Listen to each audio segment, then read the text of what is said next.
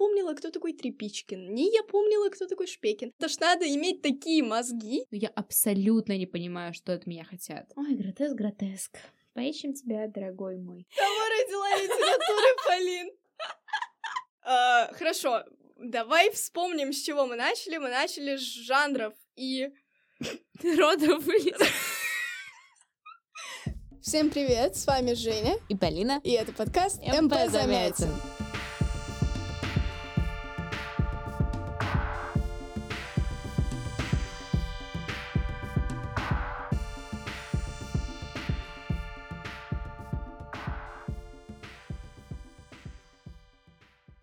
Собственно, сегодня мы разбираем демо-версию или демо-версию. И в первой части, в прозаической, у нас отрывок из комедии Николая Васильевича Гоголя «Ревизор». Я предлагаю пока этот отрывок не читать, потому что что делают все ученики на ЕГЭ по литературе? Правильно, смотрят на первые три вопроса, для которых отрывок не нужен. И Первый вопрос здесь. Укажите жанр пьесы Гоголя «Ревизор». До того, как мы начали записываться, ты сказала, что путаешь роды и жанры. Да, это абсолютная проблема, потому что как бы то и то я знаю, но когда меня спросят что-то конкретно, я не могу определиться, что от меня хотят. Хорошо, давай тогда, прежде чем мы ответим с тобой на этот вопрос, разберемся, какие есть у литературы роды и какие есть жанры. На самом деле жанров очень много, поэтому предлагаю просто запомнить роды. Их всего три, но я бы сказала три с половиной. Сейчас объясню, о чем я. Собственно, есть эпос, есть лирика и есть драма. И примерно, чтобы ты понимала, хотя на самом деле на лекциях по теорлиту на первом курсе вам скажут, что это не так, и это правда не так, но для ЕГЭ нормально. В общем, эпос — это все, что в прозе. Лирика — это все, что стихи. Драма — это все, что для театра. А на стыке эпоса и лирики есть лира-эпос, и это все, что поэмы. А, Все остальное это жанры. Нам нужно указать жанр пьесы Гоголя «Ревизор». Если мы говорим о жанрах драмы и о драматургии вообще, то там есть комедии, трагедии, а больше я не знаю. слушай, а пьеса, они тогда вообще, это, это что? Это, это как? Пьесы — это то, что написано для театра. По сути, пьесы и драма в рамках подготовки к ЕГЭ достаточно запомнить, что это одно и то же. А, Вот. прям настолько все просто. Ну, то есть, да, но если ты пишешь прямо род литературы, то пьесы не пиши, пиши драма. Хорошо. Потому что драма — это название рода литературы. Пьесы — это как подвид, более локальная штука. Так вот, жанр пьесы Гоголь и Ревизор. На самом деле, я его уже говорила, если ты меня внимательно слушала. Комедия? Именно. Блестяще. Один балл у тебя уже есть. Далее, укажите фамилию персонажа, вызвавшего переполох в городе Н. Чиновник-то из Петербурга приехал. Кто-то к ним вместо ревизора-то приехал. Как его звали? Сейчас. Я резко подумала о Чичике. Ну, Чичиков это немного не оттуда, но это Да. тоже Гоголь. Я знаю. Хлестаков, боже. Именно. Я его не сразу вспомнила. Именно. Ничего страшного. Третье. Э, Третье задание вообще коварное. Оно кажется простым, но у меня с ним связана душевная травма. Когда я сдавала ЕГЭ, у меня тоже, кстати, был ревизор в первой части, и тоже нужно было сопоставить персонажей с э, их действиями и с их работой. И, в общем, у меня напрочь вылетело из головы, кто такой Шпекин. У меня оставались варианты, мол, почтмейстер или тот, кто написал Трепичкину письмо. Ни я помнила, кто такой Трепичкин, ни я помнила, кто такой Шпекин. В общем, я ошиблась. Просто, Полин, мой тебе совет. На всю оставшуюся жизнь запомни, пожалуйста, что Шпекин — это местный почтмейстер. Хорошо. Значит, кто у нас тут есть? Ляпкин-Тяпкин, Башмачкин, Иван Антонович, Кувшинное рыло. И произведение. Мертвые души, Ночь перед Рождеством, Ревизор, Шинель. Соответственно, нужно сопоставить персонажей с произведениями, откуда они взяты. Есть идеи? Ну, Ляпкин-Тяпкин — это ревизор. Именно. Башмачкин — это Шинель. Да. А Иван Антонович, скорее всего, ночь перед Рождеством, нет? Да, да, потому что а, в мертвых душах э, кого только не было, но кувшинного рыла не было да, точно. Да, это я помню, я читала «Мертвые души», обожаю Манилова, но я их, их помню, там его не было. Да, собственно, вот так вот мы и решаем первые три задания, даже несмотря на текст. В целом, на самом деле, четвертое задание в 90% случаев тоже можно решить, не читая текст. Очень редко там дают что-то из конкретного отрывка, скорее скорее там более общие вопросы по произведению.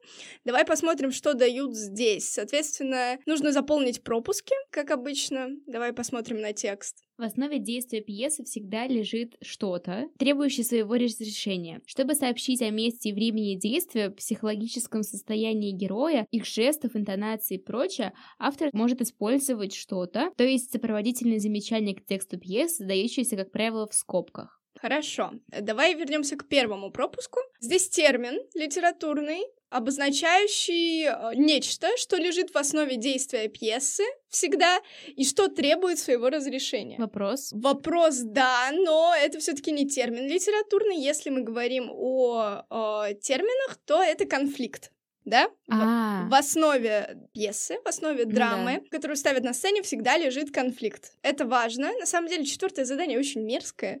Там можно его заполнить э, кучей синонимов понятным людям, но э, нужны именно литературные требования. Э, Почему требования? Термины. Язык заплетается. Да, э, лежит конфликт, требующий своего разрешения. Хорошо. Соответственно, дальше. Чтобы сообщить о месте и времени действия, психологическом состоянии героев, их жестах, интонации и так далее, автор может использовать... Ремарки. Ремарки. Отлично, с этим справились. А, в ответах, соответственно, у нас будет конфликт, ремарки, без пробелов, большими буквами в бланке ЕГЭ. Так, давай посмотрим следующее задание. Для них вот уже, для этих маленьких сочинений э, нужно читать текст, потому что здесь вопросы Первый. Как внутреннее состояние городничего, показанное в данном фрагменте, повлияет на дальнейший ход событий в пьесе. И второе, э, очень часто, кстати, когда попадается Гоголь, в пятые задания вставляют Белинского, потому что он один из самых ярых его критиков. И просто где Гоголь, там сразу Белинский. Два сапога. Да, критик Белинский назвал Городничего человеком по-своему очень умным и плутом первого разряда. Опираясь на приведенный фрагмент, докажите эту точку зрения. Собственно, давай посмотрим на приведенный фрагмент. Здесь у нас идет диалог Городничего и частного пристава Степана Ильича. Будем читать? Ну давай попробуем. Давай. Кого ты хочешь взять? Я хочу частного пристава. Хорошо. А, Степан Ильич, скажите ради бога, куда вы запропастились? На что это похоже? Я был тут сейчас за воротами. Ну, слушайте же, Степан Ильич, чиновник-то из Петербурга приехал. Как вы там распорядились? Да так, как вы приказывали. Квартального пуговицына я послал с десятками почищать тротуар. А Держиморда где? Держиборда поехал на пожарной трубе. А Прохоров пьян? Пьян. Как же вы это так допустили? Да бог его знает. Вчерашнего дня случилась за городом драка. Поехал для порядка, а возвратился пьян. Послушайте ж вы, сделайте вот что. Квартальный Пуговицын, он высокого роста, так пусть стоит для благоустройства на мосту. Да разметать наскоро старый забор, что возле сапожника, и поставить соломенную веху, чтобы было похоже на планировку. Оно чем больше ломки, тем больше означает деятельности градоправителя. Ах, боже мой, я и позабыл, что возле того забора навалено на 40 телят... А, телят?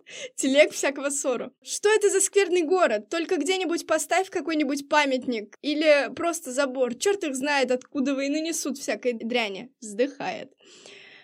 Да если приезжий чиновник будет спрашивать службу, довольны ли, чтобы говорили «всем довольно, ваше благородие», а который будет недоволен, то ему после дам такого неудовольствия. Ох-ох-ох, грешен, во многом грешен. Берет вместо шляпы футляр. Дай только, боже, чтоб сошло с рук поскорее, а там-то я поставлю уж такую свечу, какой еще никто не ставил. На каждую бестию купца наложу, доставить по три судовозку. О, боже мой, боже мой, едем, Петр Иванович. Вместо шляпы хочет надеть бумажный футляр. То есть мы уже видим, э, в каком эмоциональном состоянии находится городничий, как он нервничает, так что путает шляпу с футляром. Как и эти вещи вообще, не можно перепутать? Ну, нужно быть очень э, нервным. А, окей. Так, Антон Антонович, это коробка, а не шляпа. Бросая коробку. Коробка так коробка, черт с ней. Да, если спросят, от чего не выстроена церковь при богоугодном заведении, на которую назад тому пять лет была ассигнована сумма, то не позабыть сказать, что начала строиться, но сгорела. Я об этом и рапорт представлял. А то, пожалуй, кто-нибудь, позабывшись с дуру, скажет, что она и не начиналась. Да сказать держи морде, чтобы не слишком давал воли кулакам своим. Он для порядка всем ставит фонари под глазами. И правому, и виноватому. Едем, едем, Петр Иванович. Уходит будто возвращается. Да не выпускать солдат на улицу без всего. Это дрянная гарниза наденет только сверхрубашки мундира, а внизу ничего нет. Все уходят.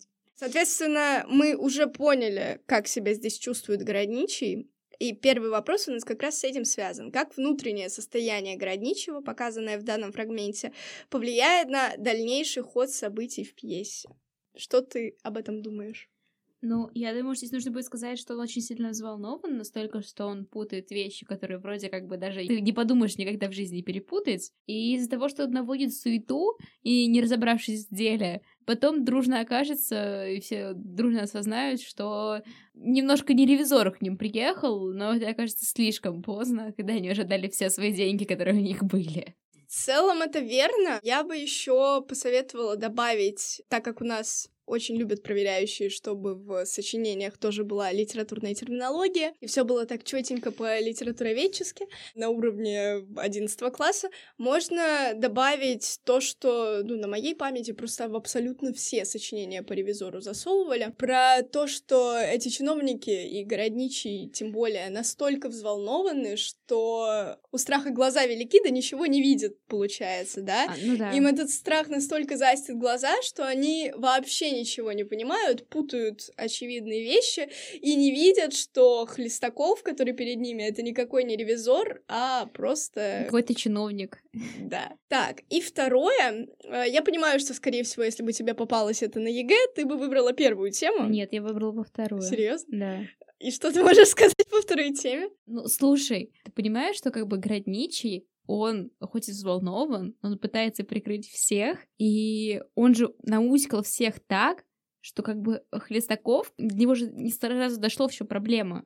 Когда он приехал, и все начали его обхаживать со всех сторон, да, возможно, Городничий был настолько взволнован, что все не так понял и перепутал, но в то же время ему нужно дать должное, что он позаботился о том, чтобы так называемый ревизор, который на самом деле не ревизор, а, уехал довольным. В целом, это интересная мысль, и я думаю, если расписать ее в мини-сочинение, будет очень даже стройно. Тут интересно, что Виссарион Блинский дает такие противоположные характеристики э, городничему, да, с одной стороны, это человек по-своему не глупый, даже умный, а с другой стороны, он плут первого разряда. То есть это ж надо иметь такие мозги, да, чтобы да когда у тебя ничего нет, город разваливается, умудриться всех э, так отмуштровать, чтобы все знали, что в какой ситуации говорить, и чтобы у чиновника, у ревизора, чтобы стать ревизором, он должен был быть, не знаю, супер умным и очень хорошо разбираться в людях. Чтобы потенциального ревизора убедить, нужно действительно быть О, Да, я вот разряда. к этому и вела как раз.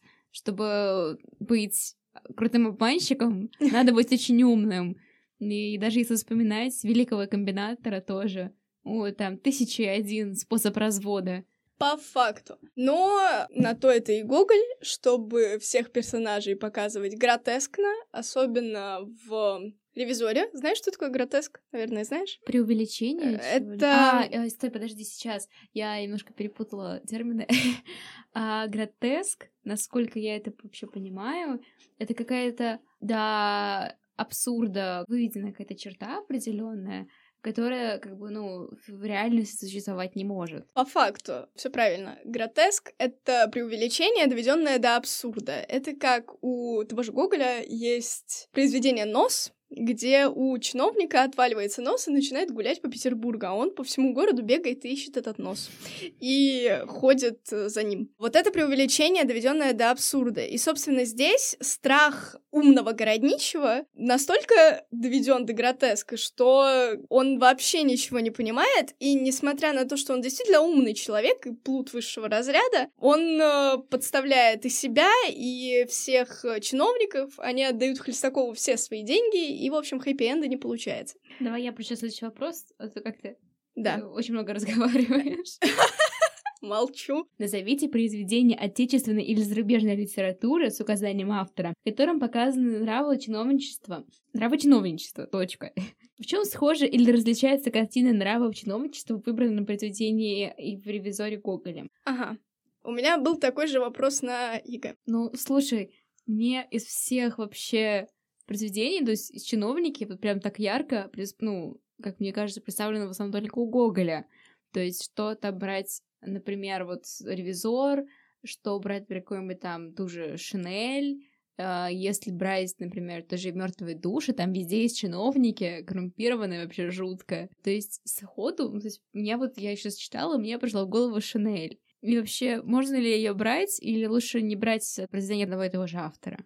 Ты знаешь, это противоречивый вопрос, потому что, когда мы готовились к ЕГЭ, нам говорили, что не возбраняется брать произведение того же автора, но вот прям 90% советчиков говорили, что лучше этого не делать. Я понимаю, что тебе сразу на ум приходит только Гоголь, потому что в целом, да, в его творчестве нашли отражение пороки чиновничества, он их очень активно обличал, но если нам нужно взять произведение другого автора, я бы советовала Чехова «Смерть чиновника». Да, тоже, кстати, я сейчас подумала. Шикарная вещь. Я помню, когда я его читала этот рассказ. Моего одноклассника была фамилия... Червяков? Да, Червяков, и он был Ваня. И, по-моему, если я не ошибаюсь, если не путаю, то, по-моему, в рассказе он тоже был Иван. По-моему, Иван. Вот, вот это, это было точно. прям максимальное попадание, потому что... Не, мальчик-то был очень такой активный, но он очень не хотел учиться.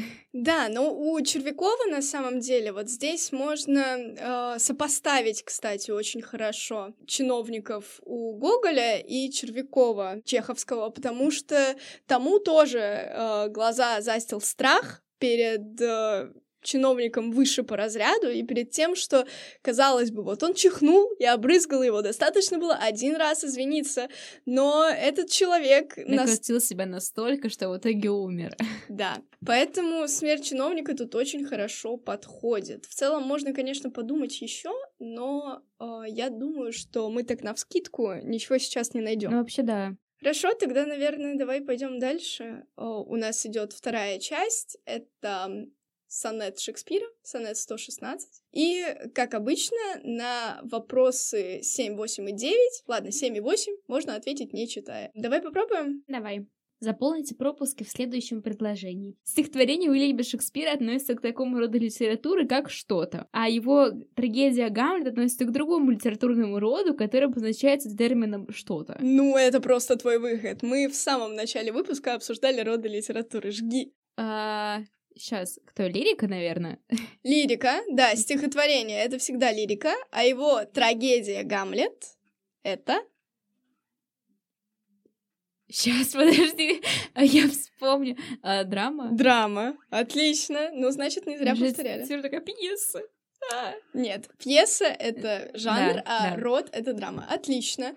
Так, восьмое. К какому виду рифмовки? Тут даже показана ее схема. А, Б, А. То есть строчки рифмуются через одну. прибегает поэт в первой, второй и третьей строфах стихотворения. Слушай, я помню только перекрестный. Тебе я... повезло, потому что тут есть перекрестный. А, но о видах рифмовки мы, я думаю, отдельно поговорим. Я бы даже посвятила этому отдельный выпуск, но сейчас краткий экскурс. Какие есть виды рифмовки какие чаще всего встречаются в ЕГЭ? Есть перекрестные. Это вот А, Б, А, Б, когда строчки рифмуются через одну. Есть попарная, когда две первые строчки рифмуются, первая, вторая, и третья, четвертая рифмуются. Грубо говоря, А, А, Б, Б. Угу. Есть опоясывающее. Это когда рифмуются первая, четвертая, вторая, третья. То есть, если мы представим, вот у тебя четыре строчки, да? О, да, я поняла. Да, и они как бы, если это показать линиями, то получится как два пояса таких. Первая рифмуется с четвертой, вторая с третьей. И, соответственно, это у нас перекрестная рифмовка, разобрались. Теперь нужно прочитать сам сонет, потому что в девятом вопросе у нас уже средства выразительности. Давай посмотрим. Я читаю, да? Ну да. Хорошо. Мешает соединение двух сердец я не намерен. Может ли изменной любви безмерной положить конец? Любовь не знает убыли и тлена. Любовь над бурей поднятый маяк, не меркнущий, не меркнущий во тьме, не меркнущий во тьме и тум...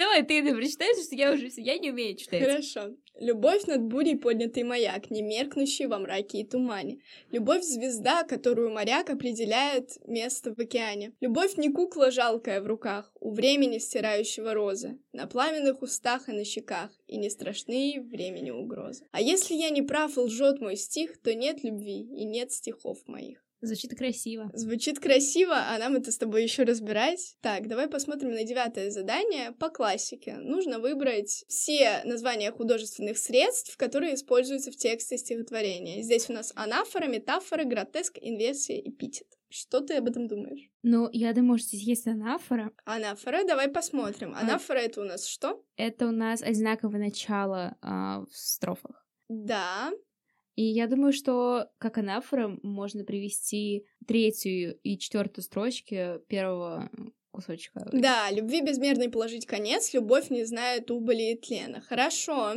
Значит, анафору мы себе мысленно отметили. Что еще? А, метафора. Метафора где?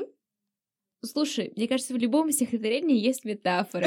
То есть брать метафору просто, ну, да, скорее всего, наверное, кажется, 90% попадания будет. Я с тобой согласна, но на ЕГЭ лучше так не делать. Ну, да, надо проверить. Да, но нужно проверять всегда случаев, скорее всего, кажется, что она есть. Ну, я вот единственное сейчас посмотрела а, на пламенных устах. То есть мы же прекрасно головой понимаем, что губы не горят. А, смотри, на пламенных устах это скорее эпитет. А, ну да. да, потому что эпитет это что? Если простым языком, это красочное, гиперболизированное, да, определение. А метафора тут тоже есть, смотри, первая строка второй строфы — любовь над бурей поднятый маяк, да? Скрытое а, ну сравнение да, да, любви да, с маяком. Кстати. Да, поэтому метафора тут тоже есть. Эпитет мы тоже нашли. У нас остается гротеск и инверсия. Есть ли здесь что-то подобное? Ой, гротеск, гротеск. Поищем тебя, дорогой мой.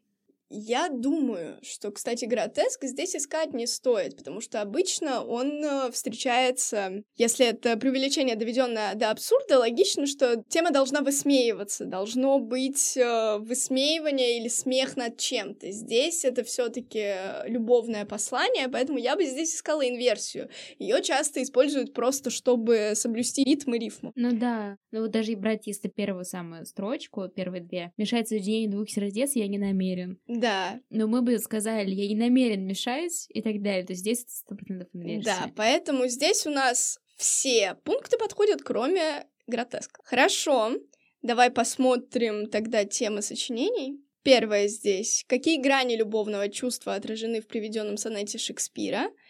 И вторая тема. Какой Образный ряд сонета Шекспира помогает понять идею произведения. Мне они оба не нравятся. Понимаю. Мне вообще не нравятся темы в лирике. Они, как правило, скучные и вообще не раскрывают смысл произведения. Но... Ну, нет, понимаешь, у меня на пробнике было стихотворение, который я не поняла слова совсем. То есть я его суммарно, то есть я сидела на литературе очень долго, а я уж, наверное, за полчаса до конца, для меня это очень долго, и я, наверное, суммарно, то есть за все время потратила час на то, чтобы почитать стихотворение и понять, о чем оно. То есть вот я читаю, и вроде есть какие-то слова, но я абсолютно не понимаю, что от меня хотят. Но я тогда решила попробовать вообще э, почитать э, какие-то, найти подсказки в самом пробнике, и в одиннадцатом задании мне сказали, что что должно быть какой-то пример героизма.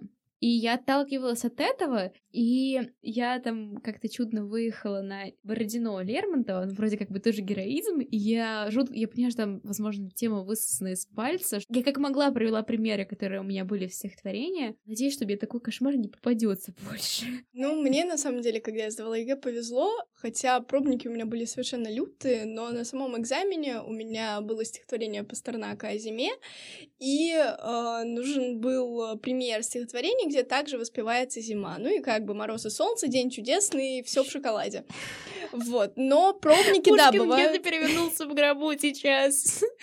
Да, но, да, бывают, э, особенно на пробниках, э, и стихотворения, и темы совершенно ужасные, но мы должны их разбирать. Итак, что ты думаешь о теме 10.1? Какие грани любовного чувства отражены в приведенном сонете Уильяма Шекспира? Ну, мне кажется, что здесь как бы, ну, вообще рассуждение о любви, вот, и что, мне кажется, он превозносит это чувство. Сейчас я еще раз перечитаю вопрос, потому что, ну, да, скорее всего, он превозносит это чувство, и он понимает, что любовь это прям восхитительно. И он об этом говорит, и он говорит, что э, любовь всегда будет существовать, вот, и что если нет любви, нет стихов, Отлично. В целом идешь в правильную сторону. Здесь нам нужны грани любовного чувства. То есть любовь, она какая может быть? Она даже в любовной лирике у разных э, поэтов разная. Кто-то говорит о любви как о чувстве губительном, о том, что убивает, о том, что не дает жить, о, о том, что приносит только страдания. Но здесь мы видим, да, как ты верно отметила, превозношение, превознесение и восхищение любовью как чувством живительным, да, как чувством, которое как над бурей поднятый маяк, который указывает путь и светит как э, путеводная звезда. То есть любовь — это чувство живительное, любовь — это чувство прекрасное, любовь — это слияние двух сердец. Здесь можно говорить о том, что Шекспир описывает исключительно прекрасное, прекрасные составляющие любви, исключительно ее счастливые грани, скажем так. Теперь давай смотреть э, следующий вопрос. Про образный ряд сонета. Да, образный ряд сонета. Понятно ли тебе словосочетание образный ряд? Ну, я думаю, по смыслу можно догадаться, что от меня хотят найти какие-то образы, которые он представляет в виде любви, и, собственно, нужно их найти. Угу. А, ну вот, самый яркий, мне кажется, вот любовь над бурей поднятый маяк. Да. И любовь звезда которая моряк определяет место в океане. Да, и любовь это не Э, кукла. Кукла, да. Отлично. Э, Мы нашли образы, и, собственно, это и есть образный ряд. Теперь э, нам нужно понять, как эти образы помогают понять идею произведения. Ну, слушай, каждый из этих образов он приводит так, что, как мы уже говорили, что он превозносит э, идею любви, то, в принципе, можно понять, что для Шекспира любовь — это что-то прям такое значимое, без чего человек не может обойтись. Потому что в бурю маня... ма- ма- ма- Манья... Маньяк в буре это хорошо. Я катать в ночи. Извиняюсь. Все нормально. Итак, маяк в бурю.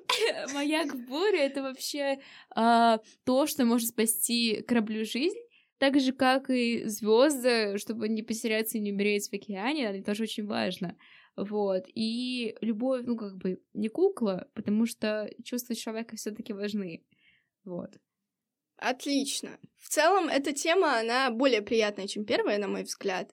Здесь есть где разгуляться, но, пожалуйста, помни, что максимум, лимит по предложениям у тебя в этих маленьких сочинениях 10 штук. Тебе нужно уместиться в 10 Слушай, они прям предложений. сильно ругают, если я напишу больше.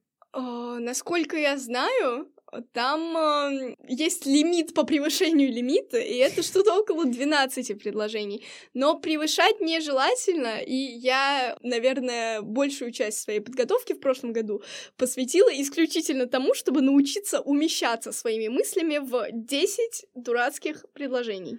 А это, как говорил Чехов, краткость сестра таланта. Да, именно. И одиннадцатый вопрос, но думаю, здесь у тебя проблем не возникнет. Нам нужно стихотворение на тему любви. И нам нужно сопоставить ее с шекспировским сонетом. Что тебе приходит в голову? О, Пушкин. Там и сомневался. Да, Пушкин приходит в голову всем и сразу. Что, я помню чудное мгновение? Да, я помню, что Муха села на варе. Извините. Второй оборот Пушкина. Да, в гробу. Я помню чудное мгновение. Хорошо, передо мной явилась ты. Дальше. Как мимолетное видение, как гений чистой красоты. Вот отлично. На самом деле оно идеально сюда подходит, на мой взгляд, потому что здесь э, есть э, вот это превозношение любви, превознесение этого чувства.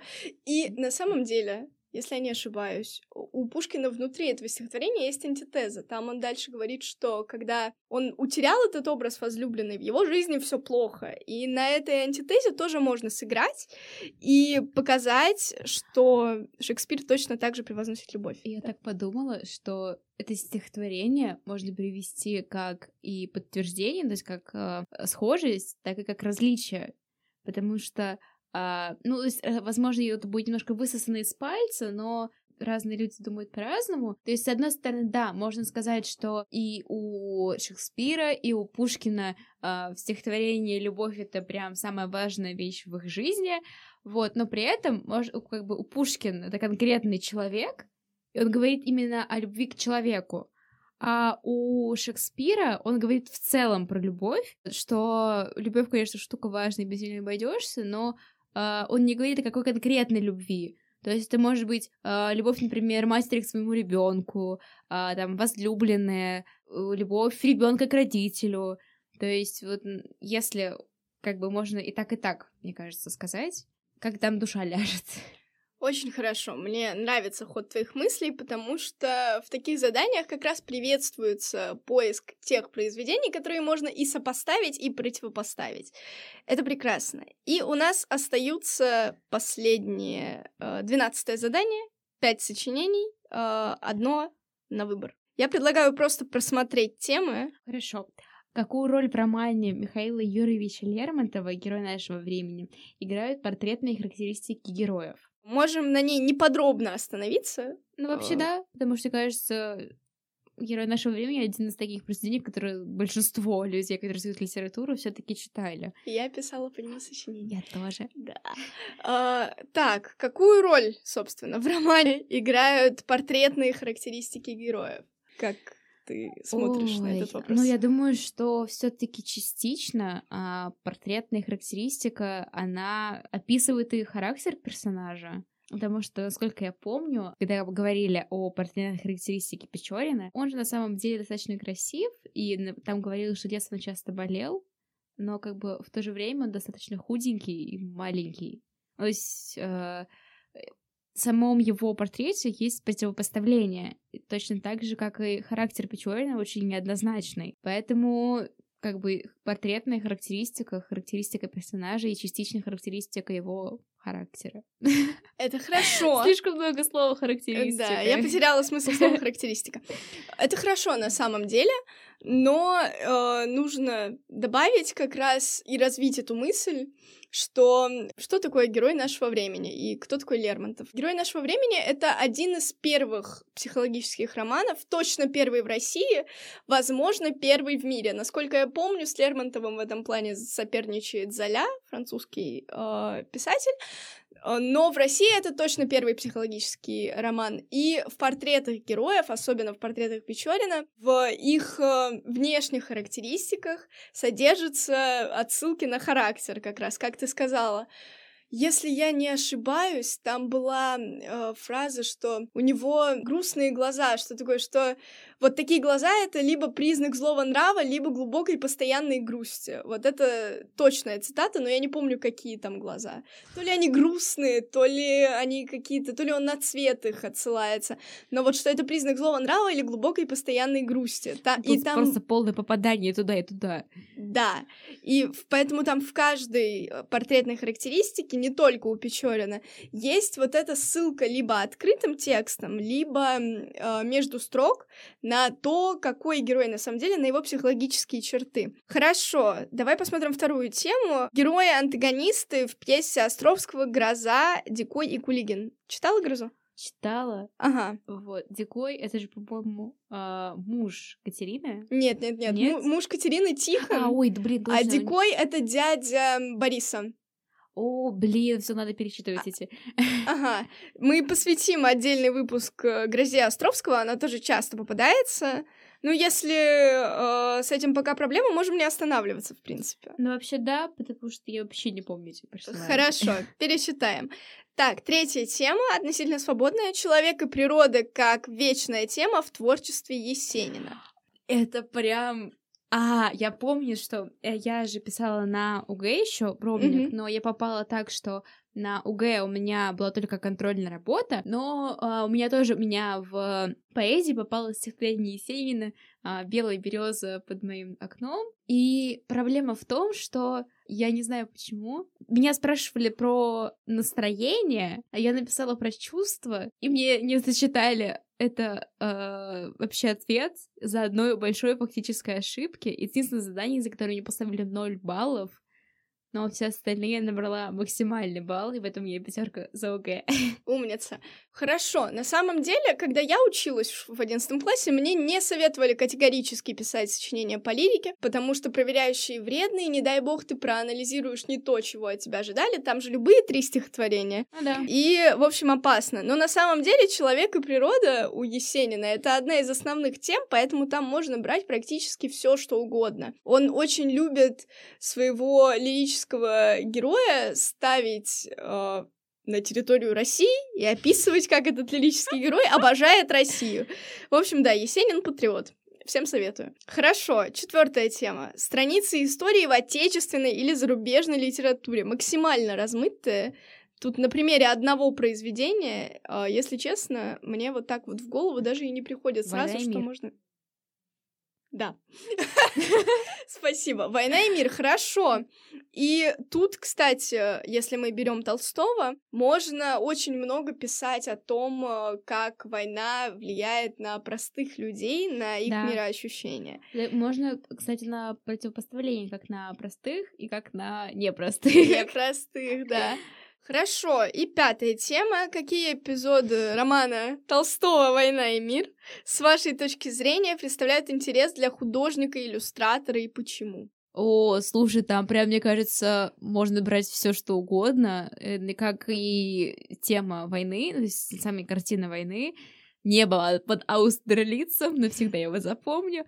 И а, вечный роман князя Андрея с дубом тоже Потом что еще? А, когда а, вообще Пьер впервые увидел, или не впервые, то есть там какие-то первые знакомства Пьера с его будущей женой Элен, вот, что она там вообще прям женщина, богиня, вообще идеальная, прекрасная, восхитительная, и там и плечи у нее там вообще шикарнейшие. И когда вот Пьер это все видит, то в таком вообще экстазе, что какая шикарная женщина. Вот это мне тоже, мне кажется, одной из таких ярких картин, которую можно сразу как бы проиллюстрировать, мне кажется. Возможно, это будет сложно, но в целом возможно. Да, это интересно. Вообще портретные характеристики героев и портреты персонажей, особенно в эпопеях, а как мы помним, «Война и мир» — это роман эпопея, очень интересные. Поэтому в целом, да, я с тобой согласна, но там можно и брать э, просто величайшие и подробнейшим образом описанные сцены баталий, небо под Аустерлиц. И еще мне очень запомнилось, когда я читала сцена э, совета перед первым боем, когда Кутузов что делает? Правильно, Кутузов спит. Почему? Потому что Кутузов знает, что первый бой русские проиграют. Я думаю, это просто очень сильная э, с смысловой точки зрения сцена. Я думаю, если ее проиллюстрировать, тоже будет Нет, слушай, это, конечно, можно, но, ну, то есть, да, «Небо под устрелицем» я читала, потому что я, еще самое начало, я думала, что а, там будет очень интересно и красиво. Я отрицаю, что там интересно и красиво, но мне было неинтересно. И некрасиво. Не, ну красиво, возможно, да, что эти баталии, там, а, князь Андрей, кто-нибудь еще. Я очень люблю Пьера, вот. Но я, знаешь, э, просто даже пролистывала, так, еще война, а, извините, не надо.